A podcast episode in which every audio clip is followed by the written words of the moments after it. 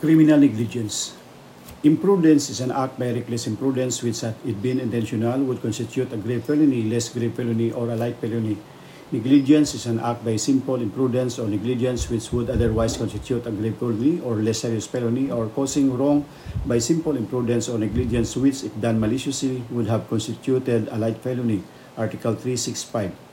Reckless imprudence consists in voluntary but without malice doing or failing to do or uh, failing to do an act from which material damages results by reason of inexcusable lack of precaution on the part of the person performing or failing to perform such act taking into consideration his employment or occupation degree of intelligence, physical condition, and other circumstances regarding persons, time, and place. Simple imprudence consists in the lack of precaution displayed in those cases in which the damage impending to be caused is not immediate nor the danger clearly manifests. Failure to lend on the spot to the injured party such help as may be in his hands to give is a qualifying circumstance. Reckless imprudence resulting in arson. One night when there was a miracle brownout, he wanted to pour gasoline from a container into the gas tank of his car. He got a candle, lighted it, and asked me to hold it. But while he was pouring the gasoline, the gas ignited and the flames immediately enveloped the ground of his house. The tenants occupying the premises suffered first-degree burns and their properties destroyed as a consequence of the fire. His mother-in-law, who was then on the upper floor of the house upon seeing the flames, jumped to the ground and sustained a cranial fracture. The child of A was also caught by the flames and perished. The crime committed is reckless imprudence resulting in arson, homicide, serious physical injuries, and damage to property. People versus Paxson.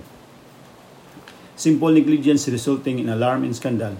In a children's party, G left his loaded and cocked pistol on a chair amidst children playing around to meet visitors. All of a sudden, the chair was bumped by a child being chased by his playmates, causing the pistol to fall on the ground and fired.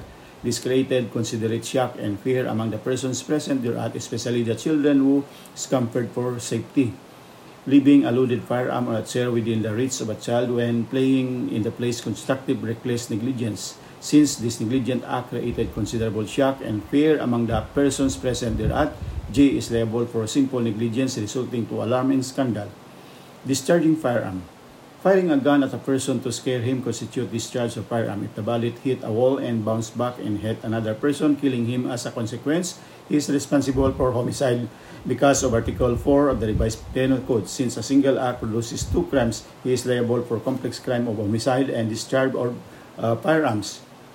Firing a gun in a public place causing a people to scamper away constitute alarm and scandal if, as a consequence of alarm and scandal, a person was hit with a bullet and died, the offender is liable for homicide because of Article 4 of the Revised Penal Code. During a concert V, and in order to prevent the crowd from rushing to the stage, Rafael Padilla, a security guard, pointed his gun uh, at the onrush of people. When the crowd still pushed forward, Rafael fired. However, the bullet hit one of the metal roof supports, uh, retrocted, uh, and then hit one of the stage crew members, causing injuries which resulted in the latter's confinement in a hospital for 12 days. Pointing a gun and firing it at an unruly audience is beyond the performance of the duty of a security guard. Common sense dictates that firing a gun at the audience will cause them to scamper away and that may result as a consequence. A security guard is ought to know that firing at the audience is not a solution to prevent them from being unruly. The act of security guard in this case constitute at least alarm and scandal. Hence, he is also liable for the serious physical injuries because of Article 4. In People versus Abarca, The accused was absolved from criminal liability for killing the paramour of his wife. It was held that accused did not commit a felony for the death of the paramour since it is the approximate result of the outrage overwhelming the accused after chancing upon his spouse in the act of infidelity. However, he was not exempted from criminal liability with regard to the injury sustained by third persons. It was held that this does not mean, however, that the accused is totally free from any responsibility. Granting the fact that he was not performing an illegal act when he fired shots at the victim, he cannot be said to be entirely without fault, while it appears that before firing at the deceased, he uttered warning words. Anwaray labot uh, kagawas that there are enough precaution to absolve him for the injury sustained by the victim's negligence that was found in his part under Article 365. In People vs. Galakgak, the accused was the lawful right to de- defend himself against unlawful aggression. However, he did not aim at his assailant, but instead indiscriminately fired his deadly weapon at the risk of life and limbs of innocent persons. His act of indiscriminately firing his gun without due care in his in thickly populated area of Metro Manila constitutes the crime of discharge of firearm. Hence, he is liable for injury sustained by the victims as a direct, natural, and logical consequence of unlawful discharge of firearm. Note, in a Barca case, the accused discriminately aimed and fired a gun at the paramour of his wife. For firing a warning shot without the least intention of causing injury to anyone by the policeman in the performance of duty does not constitute alarming scandal or discharge of firearm. If the bullet hit a bystander who died as a consequence, he is not liable for homicide since he is not committing a felony in firing his gun. Article 4 is not applicable. However, the policeman is liable for reckless imprudence resulting to homicide if he failed to take the necessary precaution demanded by the circumstances as to time, place, and firing a warning shot. People vs. Kusi. Firing a gun in the air and at the ground to stop two persons from having a fist fight is not constitutive of alarm in scandal since there is no evil intent to cause alarm. If the bullet, when it hit the ground, ricocheted and hit another person who died as a consequence, the accused who fired the gun is not liable for homicide. Article 4 is not applicable since he is not committing a felony. However, is liable for reckless imprudence resulting in homicide if he failed to take precautions demanded by the circumstances such as the uh, district uh, was populated and the likelihood that his bullet would glance over the hard pavement of the Manila Thoroughfare People vs. Nukum. Murder. In the course of funeral procession, a young mourner who was marching momentarily stopped down to tie her shoelaces which had become untied. The driver of the hearse who was driving at 5 miles an hour was then looking at the stores by the roadside and did not see her. He continued to drive on the run over the girl. When the people around shouted and gestured, he backed up and ran over the girl a second time, killing her. The normal reaction of any person who had accidentally run over another would be immediately alight from the vehicle and render aid to the victim. People versus Castillo, backing up and running over the victim for the second time shows deliberate intent to kill the victim. Hence, he should be charged with murder. No reckless imprudence resulting in frustrated homicide. Accused cannot be charged with reckless imprudence resulting in prostrated homicide. In People vs. Castillo, it was held that there can be no reckless negligence resulting in prostrated homicide inasmuch as reckless negligence implies lack of intent to kill and without intent to kill, the crime of prostrated homicide cannot exist.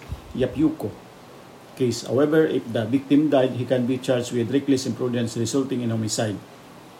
Doctor, quack doctor or a person practicing medicine without license is presumed to be reckless in treating a sick person, people versus Carmen.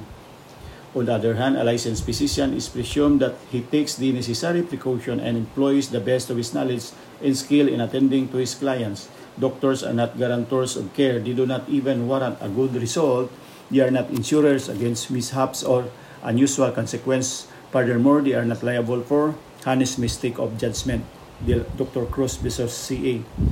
However, a doctor could be held liable for culpable felony if there is a cause and effect link between his recklessness in treating his patient and the injury or death of latter.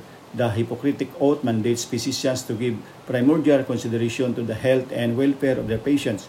If a doctor fails to live up to this precept, he is made accountable for these acts.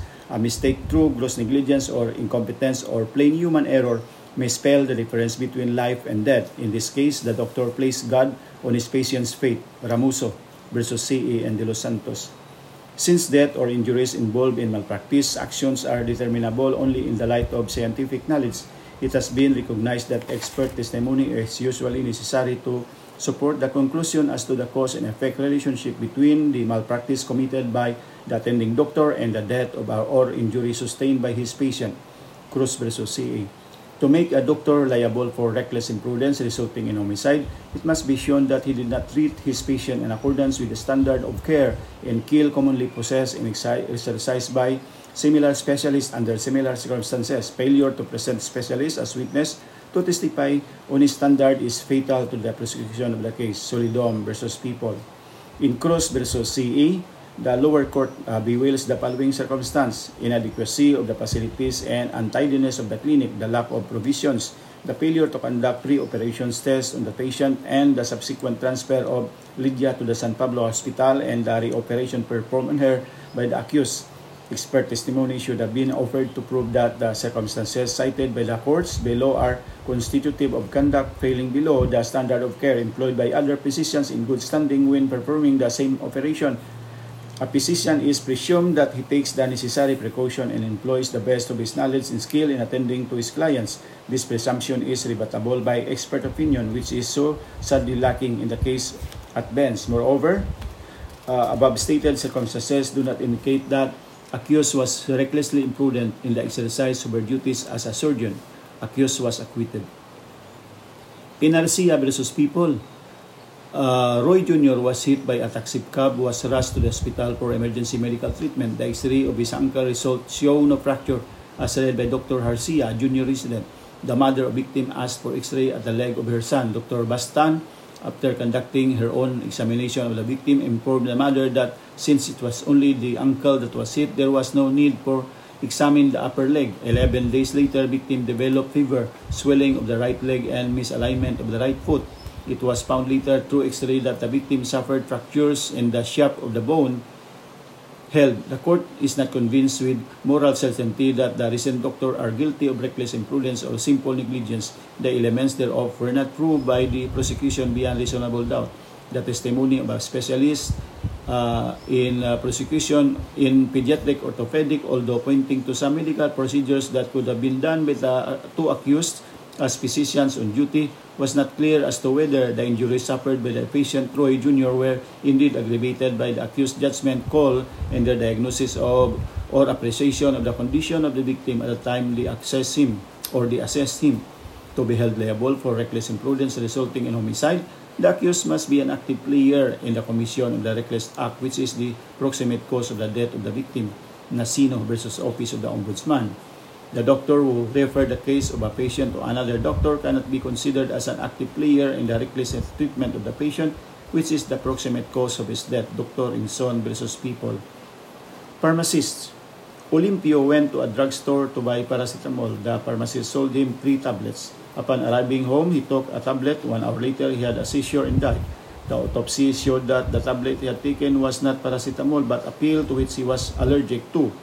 Olympio is not liable for murder qualified by the circumstance or by means of poison since there is no showing of intent to kill to on his part.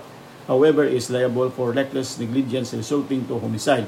In People vs. Castillo, it was held that the profession of pharmacy uh, demands care and skill and druggists must exercise the highest degree of care known to practical men so that human life may not constantly be exposed to the danger flowing from the substitution of deadly poisons for harmless uh, medicines. Overtaking.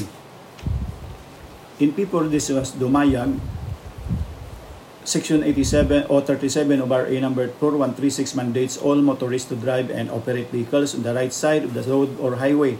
When overtaking another, it should be made only if the highway is clearly visible and is free from in oncoming vehicle overtaking while approaching a curb in the hallway where the driver's view is obstructed is not allowed. Corollarily, drivers of automobiles when overtaking another vehicle are charged with a high degree of care and diligence to avoid collision. The obligation rests upon him to see to it that vehicles coming from the opposite directions are not taken unaware by his presence on the side of the road upon which they have the right to pass. Contributory negligence. In a criminal case, involving a motor vehicle accident. The trial judge found the accused driver recklessly imprudent but likewise concluded that the injured complainant was guilty of contributory negligence. The accused is liable for the crime of reckless imprudence resulting in physical injuries. The contributory negligence of the victim does not exonerate the accused. The defense of contributory negligence does not apply in criminal cases involving crime committed through reckless imprudence since one cannot allege the negligence of another to evade the effects of his own negligence. Hinobiangon versus CA. However, such contributory negligence will mitigate the amounts of civil liability imposed upon the accused. People versus Dumayag. Last clear chance rule. The doctrine of last chance provide that where both parties are negligent but the negligent act of one is appreciably later in point of time than that of the other or where it is impossible to determine whose fault or negligence brought about the occurrence of the incident. The one who had the last clear opportunity to avoid the impending harm but failed to do so is chargeable with the consequences arising therefrom. Stated differently, the rule is that the antecedent negligence of a person does not preclude recovery of damages caused by the supervening negligence of the latter who had the last fair chance to prevent the impending harm by the exercise of due diligence. Green Star Express Incorporated versus Universal Romina Corporation. Emergency rule. Under the emergency rule, one who suddenly finds himself in a place of danger and is required to act without time to consider the best means that may be adapted to avoid the impending danger is not guilty of negligence if he fails to adopt what subsequently and upon reflection may appear to have been a better method unless the emergency in which he finds himself is brought about by his own negligence or ex Metro Leasing and Finance Corporation versus mga linaw. Mamam Pasano case. In Nasino versus Office of the Ombudsman, President Aquino and SAP Director Nas Peñas were charged for reckless imprudence resulting in multiple homicide in connection with the Mapamasano incident where 44 SAP members were killed. It was held that Aquino participated in the planning and preparation for the Oplan Exodus to arrest two terrorists, Marwan and Usman, by approving the suggested alternative date of execution and ordering the increase in the number of troops and coordination with the AFP. However, these acts barely uh, qualify Aquino as an active player in the entire scheme of the operations, more so to point in criminal negligence on his part. Without doubt, Napeñas had been negligent in the execution of the operation to arrest two terrorists. Lack of prior coordination with the AFP was not most fatal mistake made by Napeñas. Napeñas ex- uh, explained that past law enforcement operations against high-value targets failed because of apparent leak of information or in information on the belief that the AEP was compromised, he recommended a time on target coordination with it. Moreover, there are other factors that contributed to the loss of lives in the implementation of off-plan exodus. Example, the inferior quality of equipment and ammunition of all of our police force. It is not fair to make Napiñas criminally responsible for all factors that contributed to the death of the 44 SAP members, including those which could not have been foreseen during the planning and execution of, of Plan Exodus. There is no perfect law enforcement operation. There is no guarantee of police officers' safety even in developed countries possess of sophisticated crime fighting technology.